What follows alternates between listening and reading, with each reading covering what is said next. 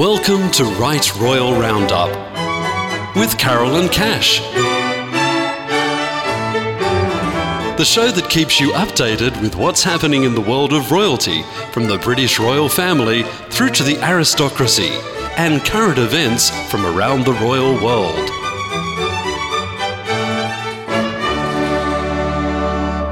Hello, and welcome to Right Royal Roundup.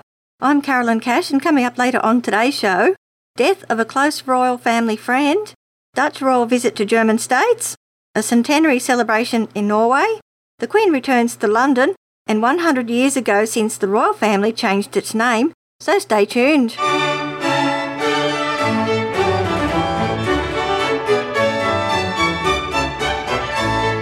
On Right Royal Roundup, time now for a British royal family update. News and views from Buckingham Palace. Prince Charles and the Duchess of Cornwall have issued a statement following the death of close family friend and socialite Tara Parker Tomlinson, aged forty-five. The Prince and the Duchess are said to be deeply saddened, adding, "Our thoughts are so much with the family." However, Tara was not Prince Charles's goddaughter, as reported by some media outlets. Sarah, Duchess of York, said her mother, Susan Barantes, was a very proud godmother who adored her. The Duchess of York also said, "We are all deeply shocked and saddened." Reports say Tara was found dead by her cleaner on Tuesday around one thirty p m. Tara's father, Charles, taught the Prince of Wales how to ski, and she often travelled to Switzerland with the royal family. It was said she provided support to Princes William and Harry following the death of their mother, Diana, Princess of Wales. Tara was also invited to the Duke and Duchess of Cambridge's wedding in twenty eleven. However, the police have said they are treating her death as unexplained but not suspicious, despite claims Tara died from a brain tumour.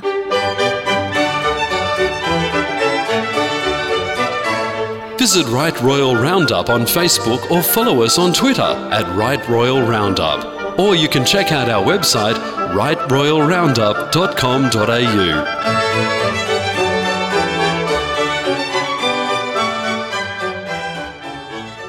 King Willem-Alexander and Queen Maxima of the Netherlands paid a visit to the German states of Thuringia, Saxony and Saxony-Anhalt this week from the seventh to the tenth of February.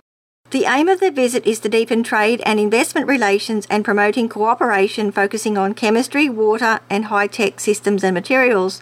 The visit also includes cultural, social and historical events, including the five hundredth anniversary of the Reformation, World War Two and the reunification of Germany.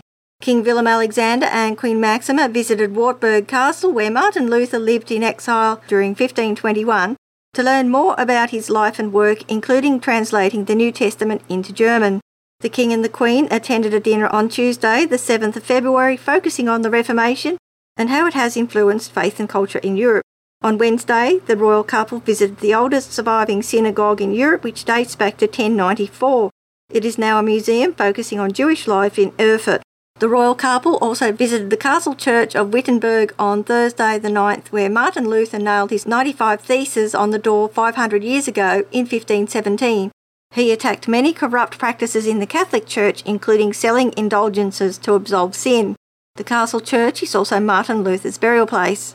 They also visited the Nazi concentration camp of Buchenwald near the city of Weimar, where they placed white roses in memory of the victims.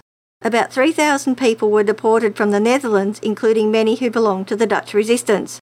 Only seven hundred were still alive when the camp was liberated by American forces in nineteen forty-five.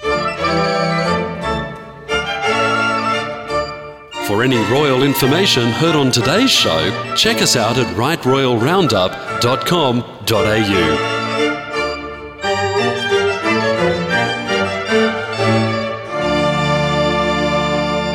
Whilst the sixth of February is known as Accession Day in the United Kingdom, it also has a special significance in Norway as Sami National Day. King Harald and the Norwegian Prime Minister Erna Solberg attended a service at Nidaros Cathedral in Trondheim to commemorate the centenary of the first Sami Congress on the sixth of February. Culture Minister Alice Bar Koenigke also attended, representing Sweden. The Sápmi, or Laplanders, are Scandinavia's indigenous people whose lands, known as Sápmi, stretch across Norway, Sweden, Finland and Russia. This day has been commemorated since nineteen seventeen, when the Swedish and the Norwegian Sápmi united for the first time in Trondheim.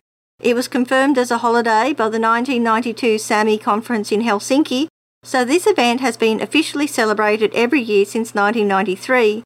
The United Nations General Assembly also proclaimed nineteen ninety-three as the International Year of the World's Indigenous Peoples. After the service, King Harald opened an exhibition, Borstedder, which means back in South Sami, in the Archbishop's Palace. The exhibition displays about two thousand Sami artefacts from the Norwegian Folk Museum, which was collected between one hundred and one hundred fifty years ago. King Harald later attended a gala performance including dancing, talks and music, focusing on the willingness and ability to live, to meet challenges and to move forward. The evening finished with an anniversary dinner at Backlanet hosted by the Sami Parliament. Truanti twenty seventeen, aimed to highlight Sami culture and history during the past one hundred years, will be marked throughout the year with events in various locations in Lapland.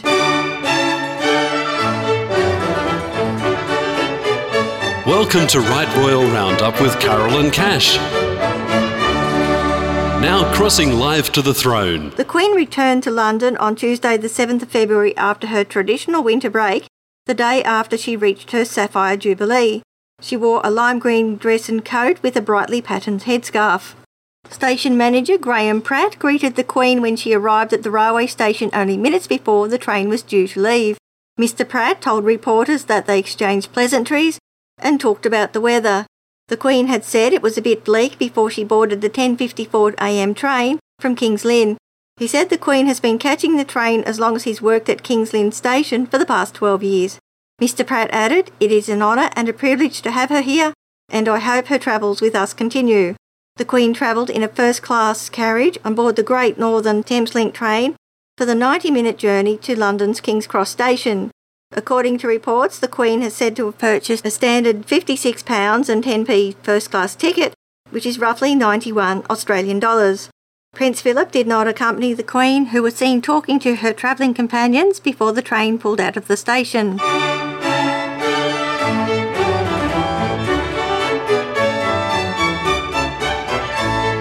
On Right Royal Roundup, we now go back in time for some Right Royal regal history. It has been one hundred years since King George the Fifth changed the royal family's names from the German Saxe, Coburg and Gotha to Windsor during World War One. Windsor was chosen because of the permanence and pageantry of a castle which was built in the eleventh century after the Norman conquest.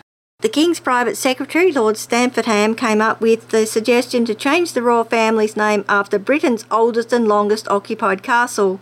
London was bombed by a German aircraft called the Gotha G four, whose name focused unwanted public attention on the royal family's German heritage. Many believed that the King himself was pro-German. However, anti-German sentiment was strong in Britain, with shops being looted and claims that dachshunds were being stoned to death. Pressure from politicians forced King George to change the family name. The King's cousin, Prince Louis of Battenberg, was forced to resign as First Sea Lord due to his German heritage. He later changed his family name to Mountbatten. He was no longer a prince, but a lord, as German titles were also abolished. This decision was said to be a masterstroke for the monarchy even one hundred years later. That's all we have for this week. Thanks for joining us, and we look forward to your company again next week.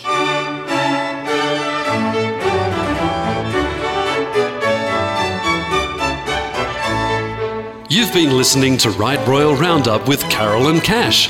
Tune in next week for more of the latest royal news from around the world. And don't forget to like us on Facebook or follow us on Twitter at Right Royal Roundup, or visit our website right royal roundup dot com dot a u.